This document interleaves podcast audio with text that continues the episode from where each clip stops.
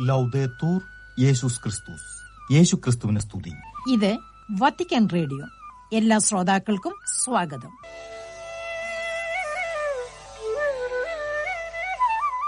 ശ്രോതാക്കൾക്ക് നമസ്കാരം. ഇന്നത്തെ മലയാളം പ്രക്ഷേപണത്തിൽ വാർത്തകളും നോമ്പുകാല പ്രത്യേക പരിപാടിയും കേൾക്കാം.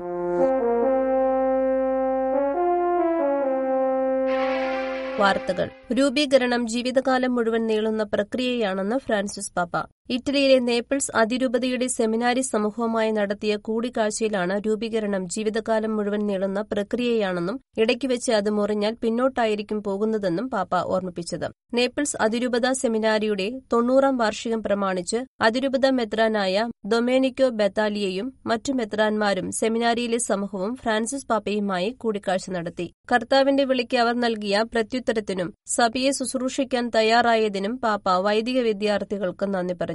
വിശ്വസ്തത ഓരോ ദിവസവും ഉത്സാഹത്തോടെ പരിപോഷിപ്പിക്കാനും പരിശുദ്ധാത്മാവിന്റെ പ്രവർത്തനത്തിന് വിട്ടുകൊടുക്കുന്നത് ക്രിസ്തുവിന് അനുരൂപരാകാൻ സഹായിക്കുമെന്നും പാപ്പ അവരെ ഓർമ്മപ്പെടുത്തി. രൂപീകരണം പൂർത്തിയായി എന്ന് ചിന്തിക്കുന്ന തെറ്റ് ഒരിക്കലും ചെയ്യരുതെന്ന് മുന്നറിയിപ്പ് നൽകിയ പാപ്പ ദൈവത്തെ കെട്ടിപ്പൊക്കാൻ അനുവദിക്കാനും കർത്താവിനെ ജീവിതത്തിൽ ഇടപെടാൻ അനുവദിക്കാനും വൈദിക വിദ്യാർത്ഥികളോട് ആവശ്യപ്പെട്ടു. ഒരു നിർമ്മാണ സ്ഥലത്തെ ചില ഇടിച്ചുപൊളിക്കലും മറ്റും പോലെ പരിശുദ്ധാത്മാവ് വിശ്വാസത്തിന് നിരക്കാത്തതും സുവിശേഷത്തിന് അനുസരിച്ച് വളരാൻ തടസ്സമാകുന്നവയും തമ്മിൽ ഇടിച്ചു നിരത്തി ഒരു പുതിയ ഹൃദയം നൽകി യേശുവിന്റെ ശൈലിയിൽ ജീവിതം ഉടച്ചുവാർക്കുമെന്ന് പാപ്പ പറഞ്ഞു. ഏകാന്തത മുത്തശ്ശി മുത്തശ്ശന്മാരുടെ ആഗോളദിനത്തിന്റെ പ്രമേയമെന്ന് കർദിനാൾ കെവിൻ ഫറേൽ അറിയിച്ചു. രണ്ടായിരത്തി ഇരുപത്തിനാല് ജൂലൈ ഇരുപത്തിയെട്ടിന് ആചരിക്കുന്ന മുത്തശ്ശി മുത്തശ്ശന്മാർക്കും മുതിർന്നവർക്കുമായുള്ള ആഗോള ദിനാചരണത്തിനായി ഫ്രാൻസിസ് പപ്പ തിരഞ്ഞെടുത്തിരിക്കുന്ന വിഷയം വാർദ്ധക്യത്തിൽ എന്നെ തള്ളിക്കളയരുതേ ബലം ക്ഷയിക്കുമ്പോൾ എന്നെ ഉപേക്ഷിക്കരുതേ എന്ന സങ്കീർത്തന വാക്യത്തിൽ നിന്നെടുത്തിട്ടുള്ള വാർദ്ധക്യത്തിൽ ഉണ്ടാവുന്ന ഏകാന്തതയെക്കുറിച്ചായിരിക്കും. അൽമായർക്കും കുടുംബത്തിനും ജീവനും വേണ്ടിയുള്ള ഡിക്കാസ്ട്രിയുടെ തലവനായ കർദിനാൾ കെവിൻ ഫറയിൽ ഇറക്കിയ പ്രസ്താവനയിലാണ് ഇക്കാര്യം സൂചിപ്പിച്ചത്. എഴുപത്തിയൊന്നാം സങ്കീർത്തനം വാർദ്ധക്യത്തിലെത്തിയ ഒരാളുടെ പ്രാർത്ഥനയാണ്.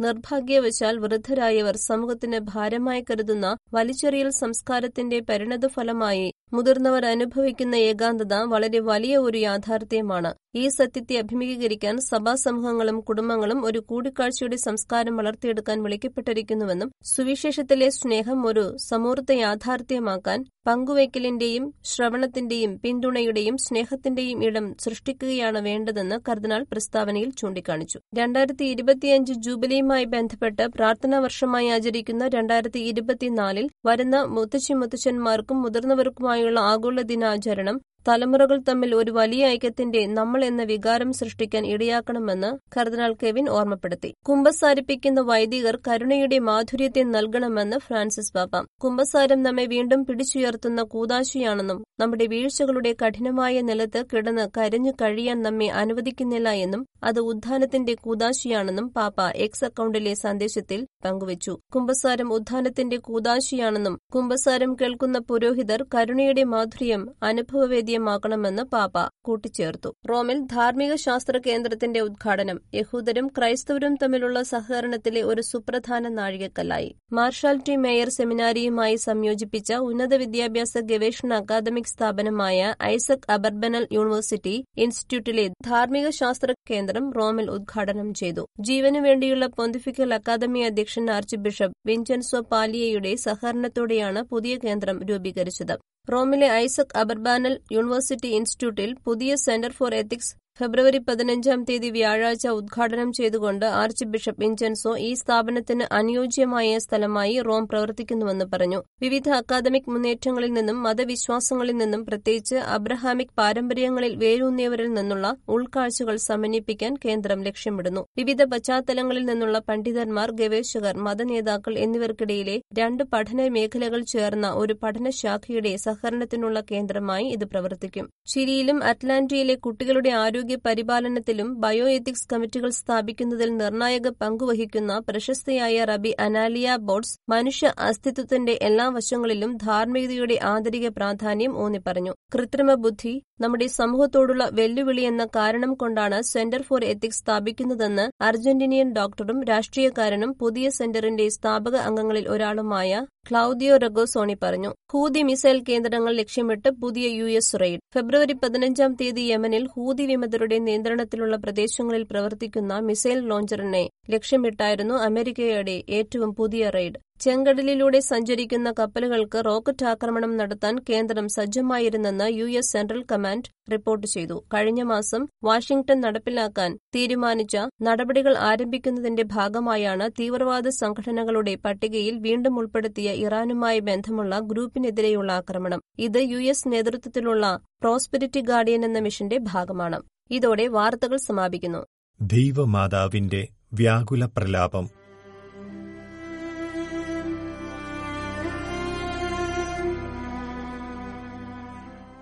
മാനവകുലത്തോടുള്ള അതിരറ്റ സ്നേഹത്തിന്റെ പ്രത്യക്ഷമായ പ്രകടനമായിരുന്നു തന്റെ തിരുസുതനായ യേശുക്രിസ്തുവിലൂടെ പിതാവായ ദൈവം നമുക്ക് പ്രാപ്യമാക്കി തന്ന നിത്യരക്ഷ. ക്രിസ്തുവിന്റെ പീഡാസഹനവും കുരിശുമരണവും അതിലുപരി മഹത്വപൂർണമായ ഉയർപ്പുമൊക്കെ നാം ആചരിക്കുന്ന വലിയ ആഴ്ചയിലേക്കുള്ള ഒരുക്കമായ വലിയ നോമ്പിലേക്ക് നാം എല്ലാവരും പ്രവേശിച്ചിരിക്കുകയാണ്. അനുതാപത്തിന്റെയും പ്രാർത്ഥനയുടെയും പരിത്യാഗത്തിന്റെയും തീർത്ഥാടനങ്ങളുടെയും ആധ്യാത്മിക വിചിന്തനങ്ങളുടെയും പരിവർത്തനത്തിന്റെയും ഒക്കെ കാലമാണ്. നോമ്പുകാലം തപസ്സുകാലം എന്നൊക്കെ അറിയപ്പെടുന്ന അനുഗ്രഹീതമായ ഈ ദിവസങ്ങൾ. ക്രിസ്തുവിനൊപ്പം മരുഭൂമിയുടെ ഏകാന്തതയിൽ ആയിരിക്കേണ്ട സമയം. പ്രലോഭനങ്ങളെ അതിജീവിച്ച് ദൈവത്തിന് ആരാധനയും സ്തുതിയും മഹത്വവും നൽകേണ്ട സമയം.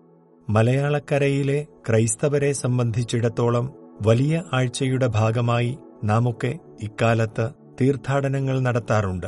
അതുപോലെ യേശുനാഥന്റെ പീഡാനുഭവത്തിന്റെയും കുരിശുമരണത്തിന്റെയും അനുസ്മരണമായി കുരിശിന്റെ വഴി പോലെയുള്ള പ്രത്യേകം പ്രാർത്ഥനകൾ ഇടവക ദേവാലയങ്ങളോടനുബന്ധിച്ചും കുടുംബ പ്രാർത്ഥനയുടെ സമയത്തുമൊക്കെ നടത്താറുണ്ട്. എന്നാൽ ഇങ്ങനെയുള്ള ഭക്തികർമ്മങ്ങളിൽ പ്രധാനപ്പെട്ട ഒരു സ്ഥാനം സ്വന്തമാക്കിയത് ഉമ്മാട ദുഃഖം ദൈവമാതാവിന്റെ വ്യാകുലപ്രലാപം എന്നൊക്കെയുള്ള പേരുകളിൽ അറിയപ്പെടുന്ന പ്രശസ്തമായ ഒരു വിലാപകാവ്യത്തിന്റെ ആലാപനമാണ്. നോമ്പുകാലത്തു മാത്രമല്ല ക്രൈസ്തവരുടെ മരണവുമായി ബന്ധപ്പെട്ടും ഈ കാവ്യം ആലപിക്കപ്പെട്ടു പോരുന്നുണ്ട്. കുരിശിൽ തറയ്ക്കപ്പെട്ട് മരിച്ച തന്റെ ദിവ്യസുതന്റെ ശരീരം മടിയിൽ കിടത്തിക്കൊണ്ട് പരിശുദ്ധ അമ്മ നടത്തുന്ന വിലാപമെന്ന ശൈലിയിൽ രചിക്കപ്പെട്ട ഈ കാവ്യത്തിന്റെ ഒരു പ്രത്യേകത ഇതിന്റെ രചയിതാവ് വിദേശിയായ അർണോസ് പാതിരി എന്ന ഈശോസഭാ വൈദികനാണ് എന്നതാണ്. ആയിരത്തി അറുന്നൂറ്റി എൺപത്തിയൊന്നിൽ ജർമ്മനിയിൽ ജനിച്ച ഇദ്ദേഹം ആയിരത്തി എഴുന്നൂറ്റിയൊന്നിലാണ് ഇന്ത്യയിലെത്തിയത്. പരിശുദ്ധ കന്യകാമറിയത്തിന്റെ ഹൃദയത്തിലെ അതിതീവ്രമായ വികാരവിചാരങ്ങളെ മനനം ചെയ്യുന്ന ഈ വിലാപത്തോടു ചേർന്ന് തങ്ങളുടെ ഹൃദയവ്യഥകളെ തരണം ചെയ്യാനും ആശ്വാസം കണ്ടെത്താനും വേദനയുടെ അനുഭവങ്ങളിലൂടെ കടന്നുപോകുന്ന മനുഷ്യരെ ഈ കാവ്യം ഏറെ സഹായിച്ചിട്ടുണ്ട്. വലിയ നോമ്പിന്റെ ദിനങ്ങളിലൂടെ കടന്നുപോകുന്ന നമ്മുടെ ആധ്യാത്മിക ജീവിതത്തിൽ പരിശുദ്ധ അമ്മയ്ക്കും ക്രിസ്തുവിനുമൊപ്പമായിരിക്കാൻ നമ്മെ സഹായിക്കുന്ന ദൈവമാതാവിന്റെ വ്യാകുല പ്രലാപമെന്ന ഈ കാവ്യത്തെ അടിസ്ഥാനമാക്കിയ ഒരു തുടർ പരിപാടിയുടെ ആദ്യ ഭാഗമാണ് ഇന്നത്തെ പ്രക്ഷേപണത്തിൽ തുടർന്നു വരുന്നത് അർണോസ് പാതിരിയുടെ കൃതികളെക്കുറിച്ച് കൂടുതലായി പഠിച്ച് എല്ലാ ആളുകളിലേക്കും എത്തിക്കാൻ പരിശ്രമിക്കുന്ന ബഹുമാനപ്പെട്ട ആന്റണി പുത്തൂർ സാറാണ് ഈ പരിപാടി നമുക്കായി അവതരിപ്പിക്കുന്നത്.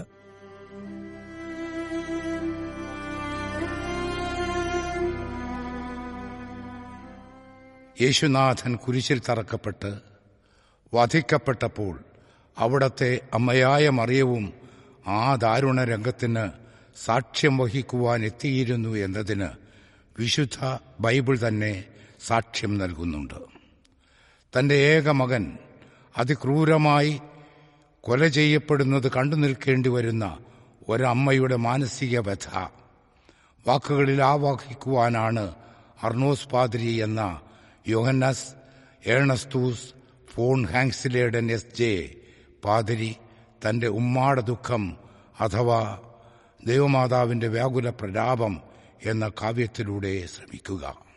ഈ കാവ്യരചന പൂർത്തിയാക്കുന്നതിനായി ദൈവമാതാവിന്റെ സഹായം തന്നെയാണ് കവി ആദ്യം യാചിക്കുക.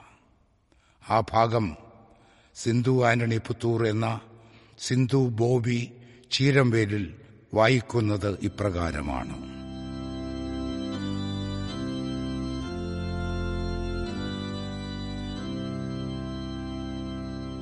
അമ്മ കന്യ മണി തന്റെ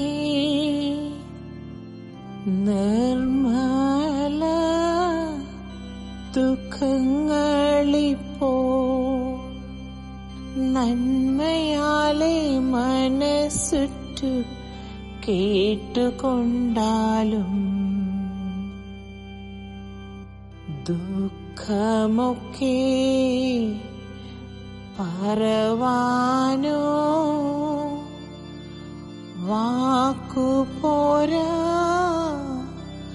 മാനുഷർക്കു ഉൾക്കനെ ചിന്തിച്ചു കൊള്ളുവാൻ ബുദ്ധിയും പോരാ. എൻ മനോവാ വശം പോൾ പറഞ്ഞാൽ ഒക്കെയുമില്ല. അമ്മ കന്നി തുണയെങ്കിൽ പറയാം അല്പം. അതെ ദൈവമാതാവിന്റെ ദുഃഖത്തിന്റെ തീവ്രത എത്രയെന്ന് ഭാവന ചെയ്യുവാനോ അത് വാക്കുകളിൽ ആവിഷ്കരിക്കുവാനോ കവിക്ക് കഴിവില്ല എന്നതിനാൽ ഈ ദൗത്യം പൂർത്തിയാക്കുന്നതിന് അമ്മയുടെ സഹായം അനിവാര്യമാണെന്നും ആ സഹായമുണ്ടെങ്കിൽ മാത്രമേ അതേക്കുറിച്ച് അല്പമെങ്കിലും പറയുവാൻ കഴിയൂ എന്നും കവി പ്രാർത്ഥനാരൂപത്തിൽ ഇവിടെ പറഞ്ഞു വയ്ക്കുന്നു. തുടർന്ന് സർവമാനു ശർക്കുവന്ന സർവദോഷോ തരത്തിനായി സർവനാഥൻ മിഷിഹായും മരിച്ച ശേഷം സർവനന്മ കടലോന്റെ സർവപങ്ക് പാടു കണ്ടു സർവദുഃഖം നിറഞ്ഞുമ്മ പുത്രനെ നോക്കി. കുന്തമമ്പു വേടിച്ചങ്കിൽ കൊണ്ട പോലെ മനവാടി. തൻ തിരുകാൽ കരങ്ങളും തളർന്നു പാരം ചിന്തവെന്തു? കണ്ണിൽ നിന്നും ചിന്തി വീഴും കണ്ണുനീരാൽ എന്തു ചൊല്ലാവതു ദുഃഖം പറഞ്ഞാലൊക്ക? അന്തമറ്റ സർവനാഥൻ തൻ തിരുകൽപ്പനയോർത്തു ചിന്തയൊട്ടങ്ങുറപ്പിച്ചു തുടങ്ങി ദുഃഖം. ഈ വരികളിലൂടെ മാനവകുലത്തിന് സംഭവിച്ച കുറ്റങ്ങളും കുറവുകളും ശാപങ്ങളുമെല്ലാം സ്വയം ഏറ്റുവാങ്ങിയ യേശുനാഥന്റെ കുരിശുമരണശേഷം ആ മകൻ തന്റെ ജീവിതത്തിലുടനീളം അനുഭവിച്ച അവമാനങ്ങളും പീഡനങ്ങളും എല്ലാം നേരിൽ കാണുകയും നിരീക്ഷിക്കുകയും മനസ്സിലാക്കുകയും ചെയ്ത മേരി മാതാവ് തന്റെ അരുമസുതനെ നോക്കിക്കാണുകയാണ്. കുന്തവും അമ്പും വെടിയുമൊക്കെ ഏറ്റതുപോലെ തകർന്ന് തരിപ്പണമായ ആ അരുമപുത്രന്റെ ചേതനയറ്റ ശരീരം കുരിശാകുന്ന കടുമരത്തിൽ നിന്നിറക്കി മടിയിൽ കിടത്തിയിരിക്കുന്ന ആ അമ്മയുടെ മനസ്സിലൂടെ കഴിഞ്ഞുപോയ ഓരോ സംഭവവും ഒരു തിരശീലയിൽ എന്ന പോലെ കടന്നു പോവുകയാണ് ആ അമ്മ വിലപിക്കുകയാണ്.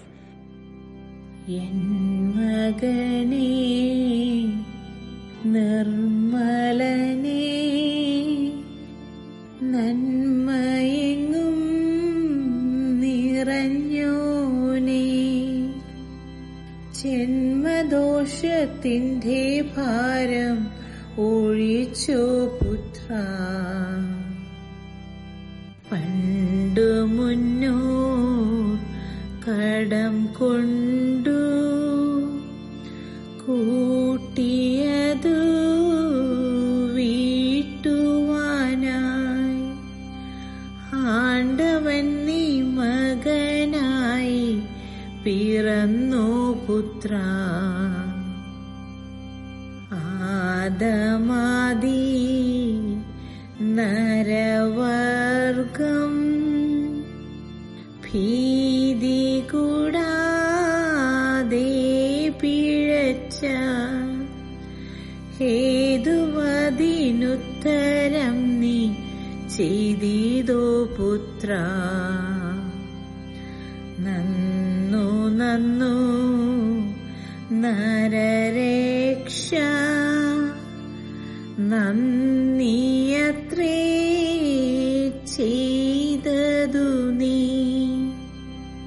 ഇന്നിവ ഞാൻ കാണുമാറു.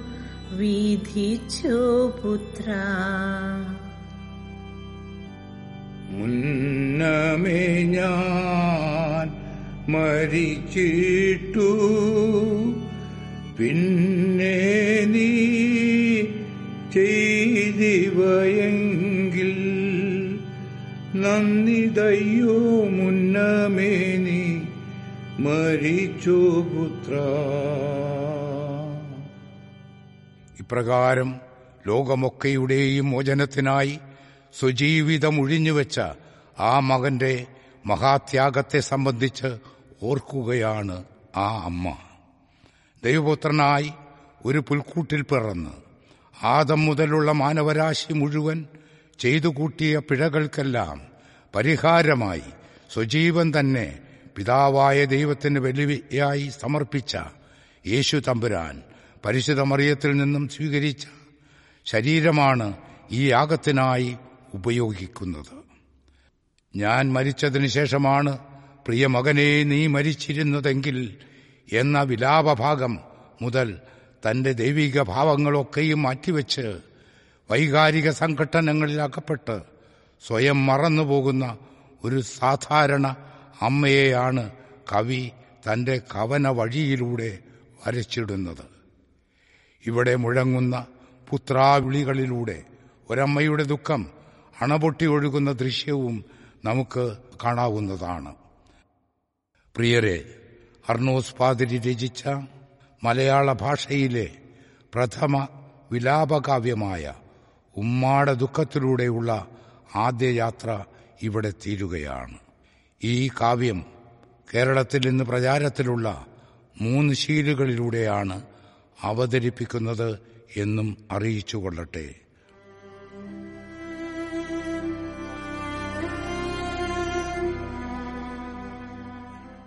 ഈശോ സഭാവൈദികനായിരുന്ന അർണോസ് പാതിരി രചിച്ച ഉമ്മാട ദുഃഖം അഥവാ ദൈവമാതാവിന്റെ വ്യാകുല പ്രലാപം എന്ന കൃതിയെ അടിസ്ഥാനമാക്കി വലിയ നോമ്പുമായി ബന്ധപ്പെട്ട് പ്രത്യേകമായി തയ്യാറാക്കപ്പെട്ട പരിപാടിയുടെ ഒന്നാം ഭാഗമാണ് നിങ്ങൾ ഇതുവരെ ശ്രവിച്ചത്.